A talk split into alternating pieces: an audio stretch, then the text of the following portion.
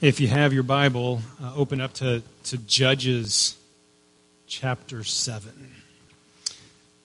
If you uh, don't have a Bible, you might be able to find one in a seat near you or underneath a seat near you, or you can grab out your phone and Google Judges 7.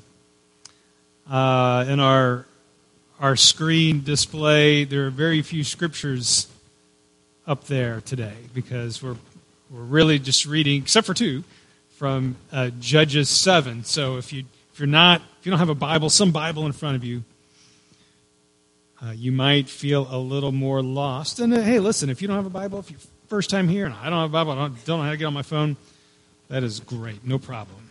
But um, come see me after the worship service, I'll get you a Bible. But if you are able to get to, to Judges 7, please do that. And uh, let's pray. Father, thank you for your word. Thank you for your word that challenges us and encourages us. And we pray that it would be a living word for us today, that it would help our hearts to love you more deeply and for us to put an increasing amount of faith and belief and confidence in you today. In Jesus' name, amen. If uh, you are here for the first time, we're going through the Bible in a year, and we're at the, the, the book of Judges. This book describes about a 400 year period of time that happens right after Joshua and the Israelites enter into the promised land.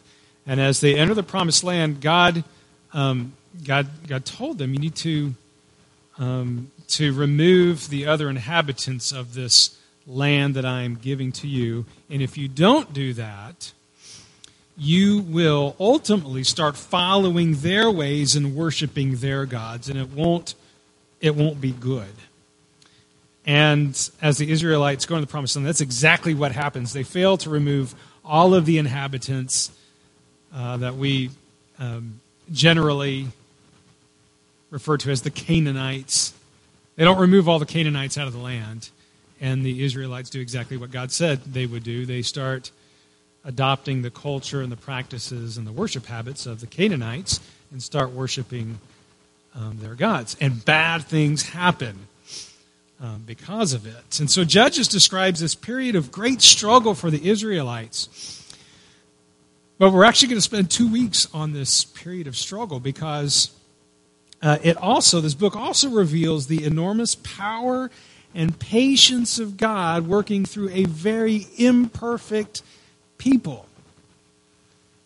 And that's actually a huge theme in the Bible the, the patience and the power of God working through an imperfect people. The Apostle Paul in uh, 2 Corinthians chapter 12, verse 9, writes this God said to me, my grace is sufficient for you, for my power is made perfect in not your strength, in your weakness.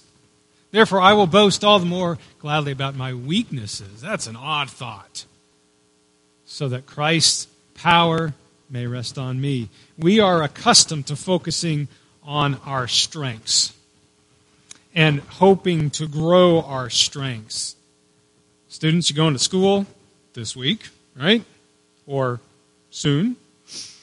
When you go back to school, you know, maybe meeting new friends, um, maybe trying out for a sports team, and you go up to the new coach and, and you don't say, "Hey, coach, look at how weak I am," right? You're like, um, interviewing for a job, you don't you don't say, "Hey, I'm bringing nothing to this this job." Uh, we're, we're accustomed to focusing on our strengths and try to enhance our strengths. And the Apostle Paul is like, no, no, no. I boast in my weaknesses because through my weaknesses, I see God at work.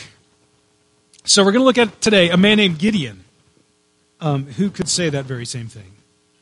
Who could, who could say, boy, I am weak, but through my weakness, I see God at work. So here's a lesson um, that I'm going to give you two two points as we get into Gideon, uh, Judges chapter 7. The first point is, is this God chooses you even when you wouldn't choose you. We see that in Gideon. Um, at this time, leading into Judges chapter 7, the Israelites are they're terrorized by this, this large band of people known as the Midianites, and they were a massive people. Chapter 6 of Judges, uh, c- compare the, the, um, the, the, the Midianites like locusts. They're just everywhere. They're swarming the land. Uh, the, the livestock and tents, they, they, you can't even count them all of, of the Midianites.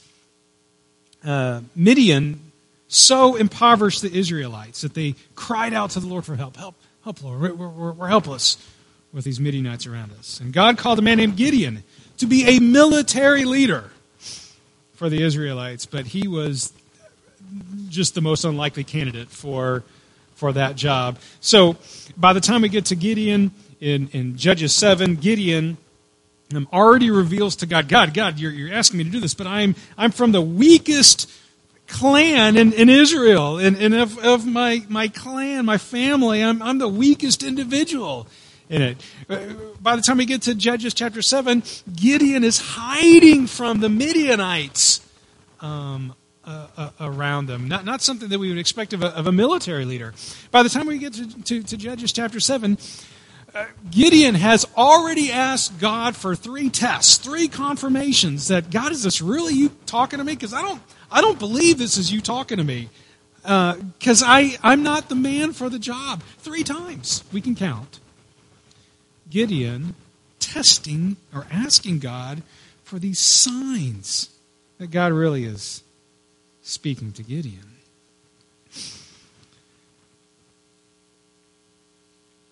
Gideon wouldn't choose himself for this job. God did. And there are many, many times when God has something for us to do, and we may not feel adequate at all, or prepared at all, or, or gifted enough to do what God is asking us to do. And, and we'll say, God, I'm not going to do that. Send someone else to do that. And God says, No, I'm choosing you. I don't want someone else to do it, I want you to do it. And God does not choose you based on your abilities. God does not choose you based on anything that is inside of you. He's not choosing you based on your charisma. God is not choosing you because of all the candidates. You're the most likely to succeed. God chooses you because of some weakness in you, and He wants to give you this opportunity to put your faith in God. And as we will see, the Lord makes sure to put Gideon in a situation where he cannot manage nor mistake the outcome. Ultimately, Gideon is at a point where he can say, Okay, God, this is all you. This is all you. So, key point to the story that we will look at throughout this, this message is this we manage our faithfulness, God manages the outcome. God says, Leave the outcome to me. I just want you to be faithful. That's what you are in control of. Your faithfulness, God says, you're not in control of the outcome. I am. In Judges chapter 7, God puts Gideon in a position where the only thing Gideon can do is just, okay, God, I'm, I'm putting my faith in you. So Gideon begins collecting this army to go up against the Midianites. He sends out the call for soldiers. 32,000 soldiers uh, respond to the call. That, that, that's, that's a number not to sneeze at. 32,000.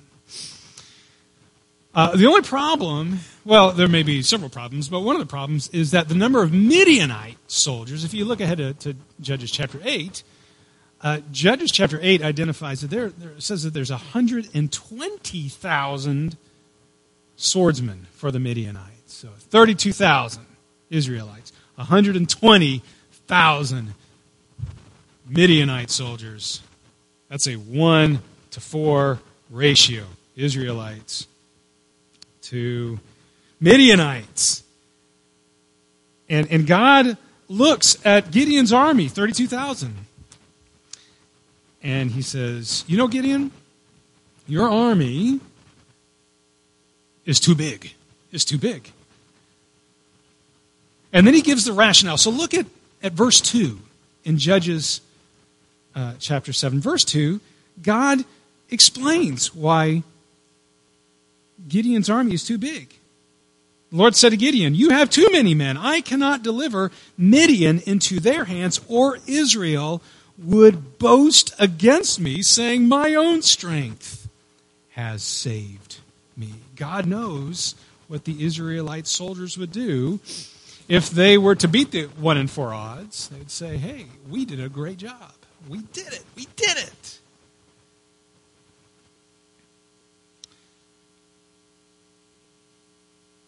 Now, I just want you to consider that that danger exists for us today. However much we have, if we're quantifying, if we're, if we're measuring dollars, if we're measuring skills, if we're measuring people on the team, the, the, the danger exists for us to, to do the same thing and say, We did it, and leave God out of the equation. So, God starts whittling down uh, the, the army. God says, Anyone who is frightened or lacks the courage to fight can simply walk home. Just, just go home. No worries, no shame. You can just quietly slip away. And 22,000 men say, Yeah, I'm not, I'm not in the mood for fighting right now. And 10,000 Israelite soldiers remain. A Gideon is 10,000 men. The ratio of Israelite to Midianite soldiers has dropped from 1 in 4 to 1 in 12. 10,000 to 120,000. 1 in 12. That isn't looking good at all. God says, Gideon, about your army. Yeah, I know, God. It's not looking too good. I don't know how we're going to pull this one off. And God says, Yeah, about your army. It's still too big. Too big. We had 32,000. Now we're down to 10,000. God, you're talking about a two thirds decrease, another hit like that.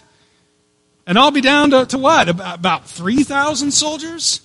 And if you know the rest of the story, you know that at this point, God has to be smiling or laughing or something like that because he's got a surprise in store for Gideon. So let's look at, at verse 4. We'll read verses 4 through 7.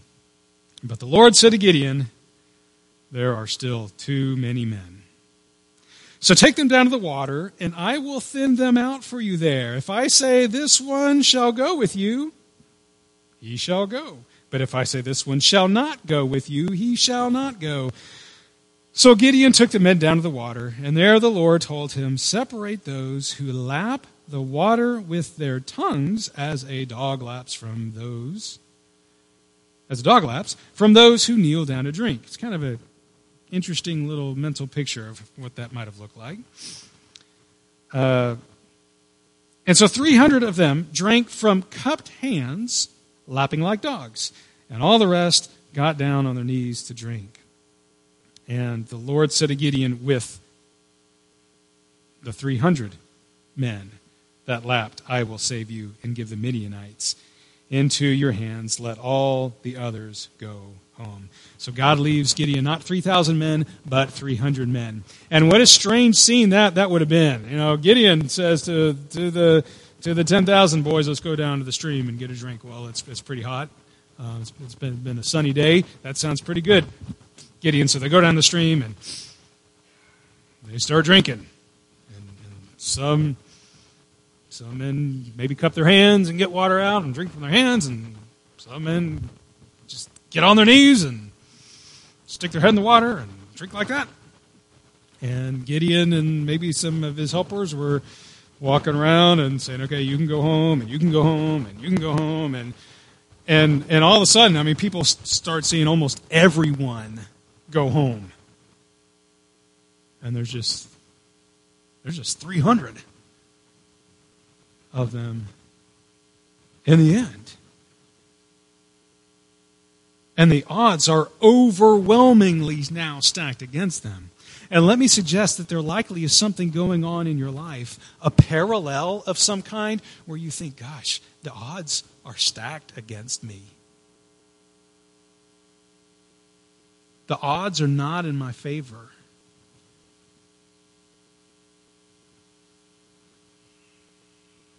God always views our situation differently than we do. We may think, how am I ever going to do anything with this little? And yet God is reversing that. And He's saying, oh, I'm going to take that little and I'm going to do this great thing. Now, you can't count on everything happening exactly how you would want them to happen or expect them to happen. But God has this bigger view in mind, and He says, I mean, He says, I really do believe He says this don't worry. Everything's going to be okay because I'm in control. And the battle is mine, the outcome is mine, the victory is mine, God says.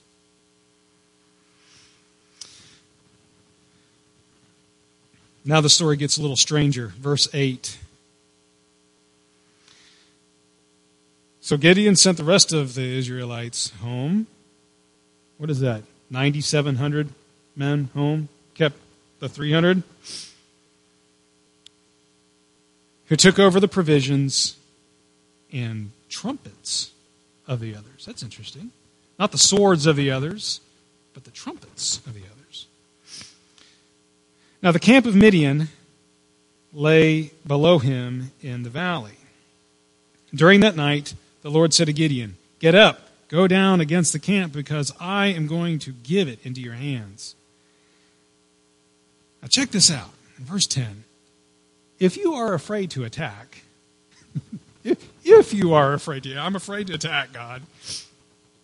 If you are afraid to attack, go down to the camp with your servant Purah and listen to what they are saying. Afterward, you will be encouraged to attack the camp. So he and Purah, his servant, went down to the outposts of the camp. The Midianites, the Amalekites, and all the other eastern people had settled in the valley thick as locusts. Their camels could no more be counted than the sand on the seashore.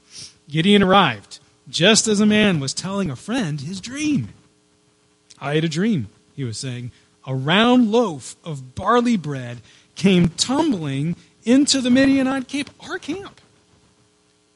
It struck the tent with such force that the tent overturned and collapsed. And his friend responded, this can be nothing other than the sword of Gideon, son of Joash, the Israelite. God has given the Midianites and the whole camp into his hands.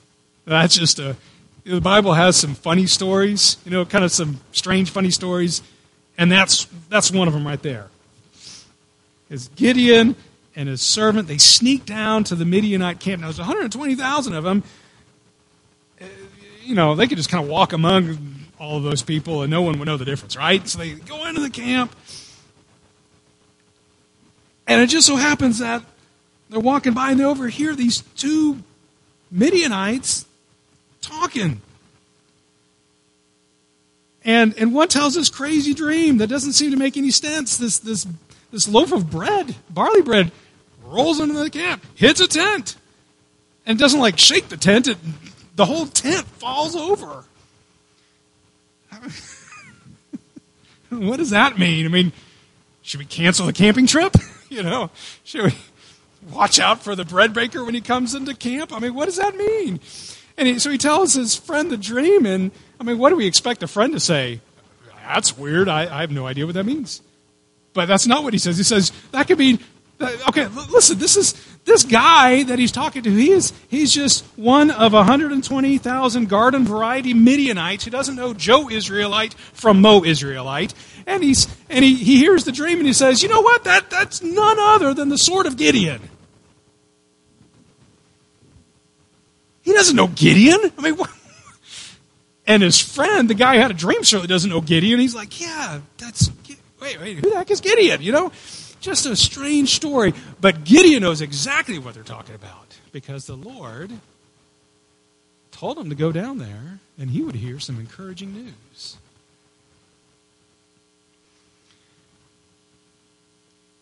Now, you know, when I think about this story, I think that's, that's a neat story. And I think, boy, it sure would be nice to be Gideon. and to, to have a sign like that. Because I'm, I'm facing some monsters. I got a scary monster in front of me. And I sure could, could use a dream like that. Have you ever thought that? I need a dream like that. You know, imagine Fred, and he's walking down the long hallway to the boardroom. He's going to go in that boardroom, and the continuation of his job depends on him given a great presentation, and his stomach is just full of knots, and he's walking down this hallway, and there's two other employees. He doesn't know who they are. They're at the water cooler in this hallway, and they're talking with one another as Fred walks by. And one of them says, Man, I had the strangest dream last night. I was working on my laptop, and then all of a sudden, this amazing PowerPoint presentation just opens up on my laptop. It was the most beautiful, inspiring PowerPoint I had ever seen. And all of a sudden, these fireworks started exploding out of my laptop. What do you think of that? And then the other gal says, that's none other than Fred about to go in there and slam dunk his presentation. Woo! Thank you, Lord, for that sign.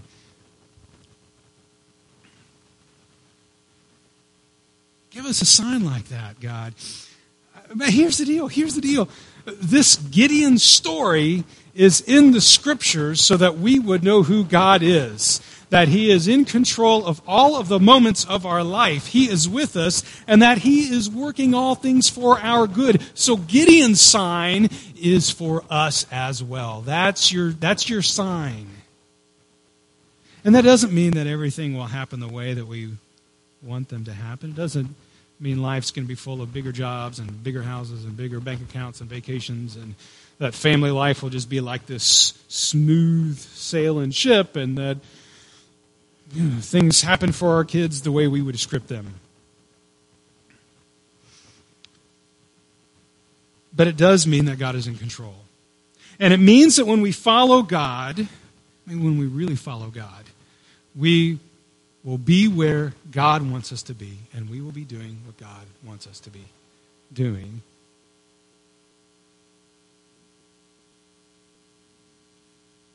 And God says, you know what? Everything is going to be okay because I'm in control. And so I want to point out just a few things that we learned from this story as we finish looking at, at some of the details. The first one is this God invites us to trust Him wholeheartedly. And I want to tell two things that I think this means trusting God wholeheartedly. Uh, there could be many things, but here's at least two from the story. Uh, first, it means trusting God wholeheartedly means that we make serving God and following God and doing God's will our first aim in life. Our first aim. That's wholeheartedly trusting the Lord. So think about God whittling down the soldiers. It happens in two stages. The second one, I the second whittling down to, to the 300 men, I think that's an arbitrary separation. Some people look at God separating the soldiers who drink from their cupped hands from the men that got down on their knees. It's kind of like this, oh, God is just separating the elite soldiers because the ones that, you know, cup their hands, they're, they know there's dangers around and I better stay on alert and no, no time for getting on my knees. And, and God was just getting the really alert good soldiers, weeding out all the, the, the, bad ones. But that kind of misses the point of the story, right?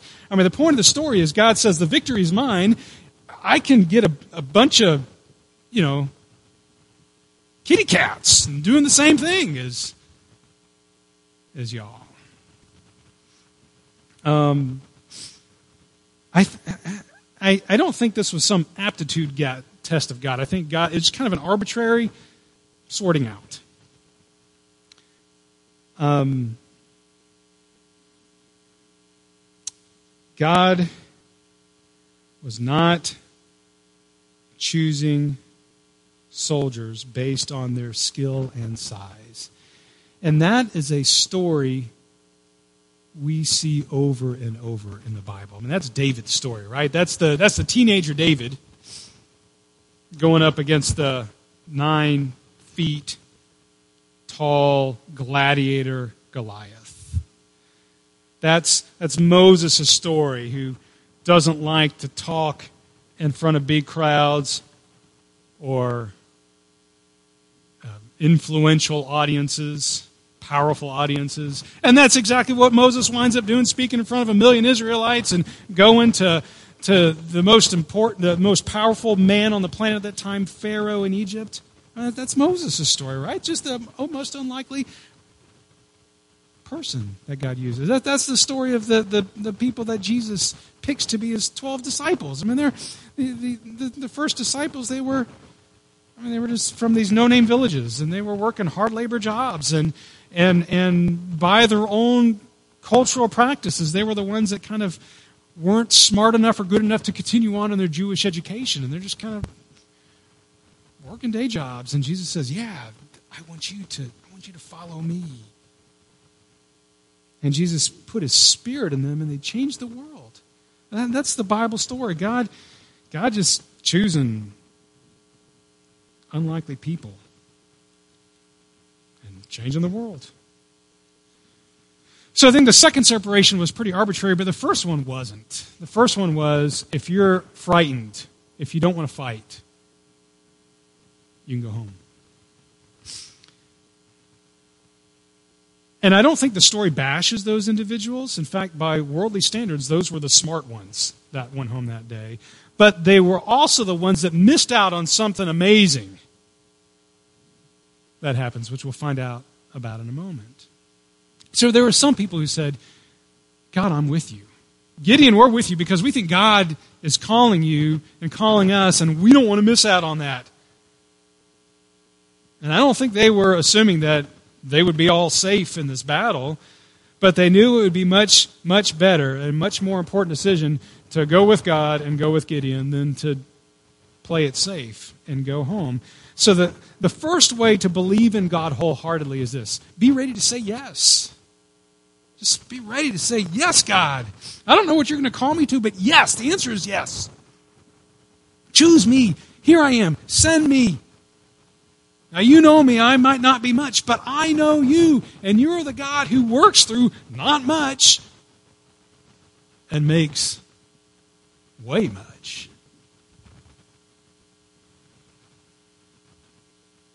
And I want to say yes to that. So, I mean, just think about that. What, what, does that mean? It means, I mean, every day you're like, God, use me. Uh, you know, you're, you're, it's family day at home. God, use me. You're, you're going to the office. God, use me for whatever. You're going to school. God, use me for whatever you want me to do. I will say what you want me to say. I will I will act towards others the way that you want me to act towards others. Not that ever the way that everyone else is acting, but I will I will follow you. That means I mean here we are in this room together, I mean, not as individuals. We're, I mean this is this is like the hundred, right? This is or not quite the 300. Um, but people who've said, Yes, God, we know that you're among us and you're calling us to something. And you're going to you're going to be bringing your salvation to the world through through us. We say yes to that. So it, you know, it really is. It's it's not it's not God. Yeah, I'm going to say yes to you after I get all this other stuff done, it's like, first, I'm saying yes to you. I'm ready to, to put your will first in my life. The second thing I think the story says about wholeheartedly trusting the Lord, it means believe in God's victory for you. After Gideon sneaks up to the Israelites and hears the two of them talking, look at, look at verse 15. When Gideon heard the dream and its interpretation, he bowed down and he worshiped. Gideon worshiped God. It's interesting. There were plenty other opportunities for Gideon to be worshiping God but it appears here in the story. This is the important detail of the story. All right, so uh, you, you read uh, Judges 6, and God appears as the angel of the Lord in front of Gideon. Well, that could be a worshipful moment. And then Gideon has these three tests. Two of them are like the, the famous fleece test. You know, let the fleece be wet and the, drown, the ground around be dry to prove that it's you, God, and let the, the fleece be dry and all the ground around you be wet to prove that it's you, God. He had all those moments to bow down and worship God, but he, he doesn't there. He does it here. So why? Why here? I think it is here that God drove into Gideon's heart Gideon, the victory is mine and I'm giving it to you. Everything is going to be okay. And we have to believe that the victory is God's and He's going to give it to us.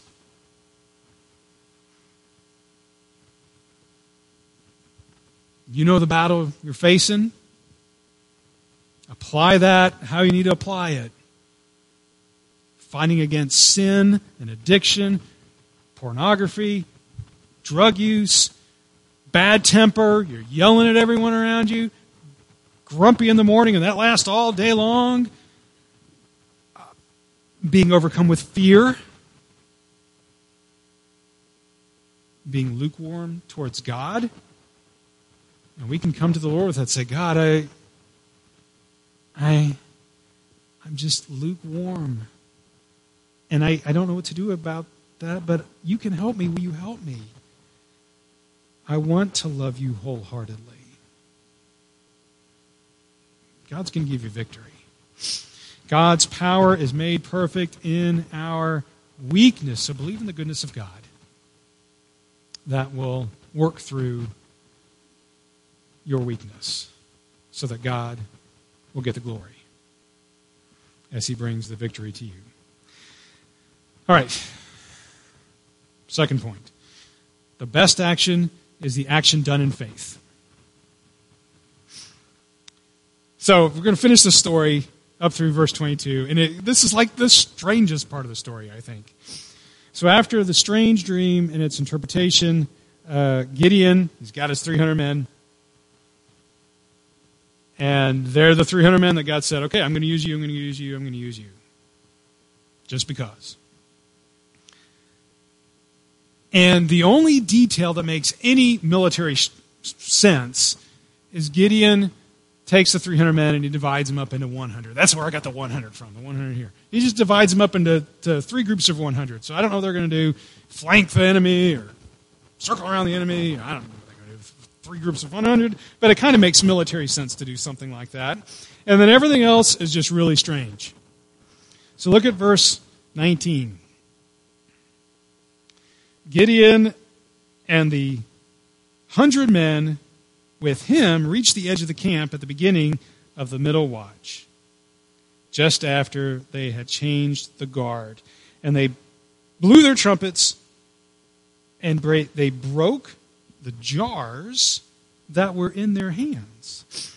And the three communities blew the trumpets, smashed the jars. Grasping the torches in their left hand and holding in the right hand the trumpets they were to blow, they shouted, A sword for the Lord and for Gideon. And while each man held his position around the camp, in other words, they're not going into the camp, they're not, they're not fighting with the Midianites as they held their position around the, the camp, all the Midianites ran, crying out as they fled. And when the 300 trumpets sounded, the Lord caused the men throughout the camp to turn on each other with their own swords. Thus ends the battle of Israel. I mean, actually, it kind of goes on a little bit more, and there's some mopping up that happens.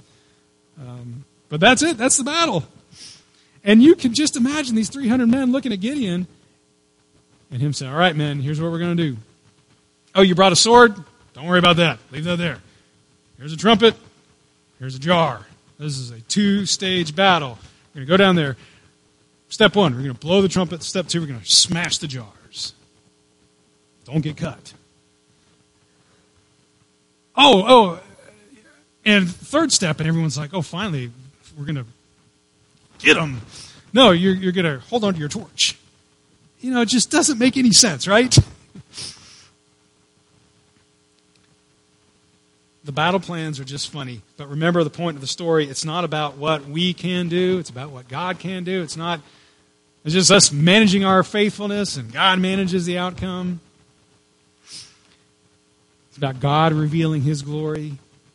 And and and another interesting thing. So let's get back to this just do something in faith. There's no indication that God tells Gideon, here's what you need to do. That's what God did with the Israelites when they marched around Jericho. God said, here's what you do. Walk around the city seven times, once each day. Seventh day, walk around seven times. Not a big shout. Walls come down. It doesn't seem that God tells Gideon any of this. It, Gideon's just making it up. He's like, I don't know, God, you chose me. I'm not a military leader.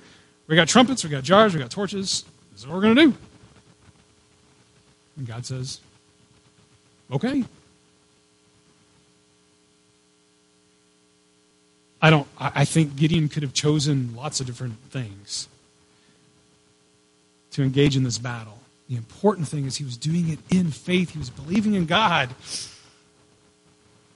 And, the, you know, the 300 men knew, okay, either God's going to show up or we're going to get killed really fast. We are so out of control of this. so, either way, it doesn't really matter what we do with these trumpets and jars and torches. This victory has to be the Lord's. It has to be the Lord's. So, sometimes following the Lord just means doing something in faith. Hebrews 11, chapter 6, and says, Without faith, it is impossible to please God. With faith, therefore, with faith, what does Jesus say? With faith the size of a mustard seed, that mountain will move from there and go to there. With faith, that's what happens. With faith, trumpets, jars, torches, 300 men against 120,000 soldiers with swords becomes God's victory that he gives to the Israelites. So sometimes you just got to do something. Um, and, I, and I think sometimes we're like, God, you know, I, I, someone's asking me to do something. I don't know what to do. Just do something in faith. God says, I'll take that. I'll take that and I'll do something with that. You might not know what to say to someone about Jesus. You might not know what to do with these kids that have been entrusted to you, the, the, the youth program, or you, you're going into your office and I don't know how to do this. God says, oh, just trust me. Do something in faith, and I'll do something with it. I'll, I'll take that little and I'll make much of it. All right, third point. We're almost done. And we've talked about this throughout the sermon. Third point is this God relentlessly, relentlessly moves us to trust in what He can do. I mean, if you only hear one thing this morning, I mean, you hear lots of things, but if you only were to leave with one thing, it's this trust in what God does. Just trust God. In a world that says, look for things within you that you can trust, no, I'm trusting in God. I'm trusting that God's in control and that everything's okay. God says everything's okay. The world says, look for something inside you that you can prop yourself up with. Say, no, God says to boast in weaknesses because I can't prop myself up. You know who can prop you up? Jesus can prop you up. And he does it by dying on the cross. One, forgiving your sins so that you can then be connected in this loving relationship with God the Father. And two, Jesus on the cross is a sign oh, that's how much God loves me. That's how much God loves me. If it were just me, Jesus would have gone on that cross and died for me. That's, that's how Jesus props us up. Look to Christ who died on the cross to forgive your sins and to make you right with God. And trust in Him. Let's pray. Lord, we, we thank you for this, this story of Gideon. You know, he's not the role model, he's just someone that followed you. I guess that's the role model. Follow you, put your faith in, in, in, in you, the living God, and, and um, help us to do that, Lord. Help us this week, today, tomorrow. Students going back to school on that day, help them to begin the day.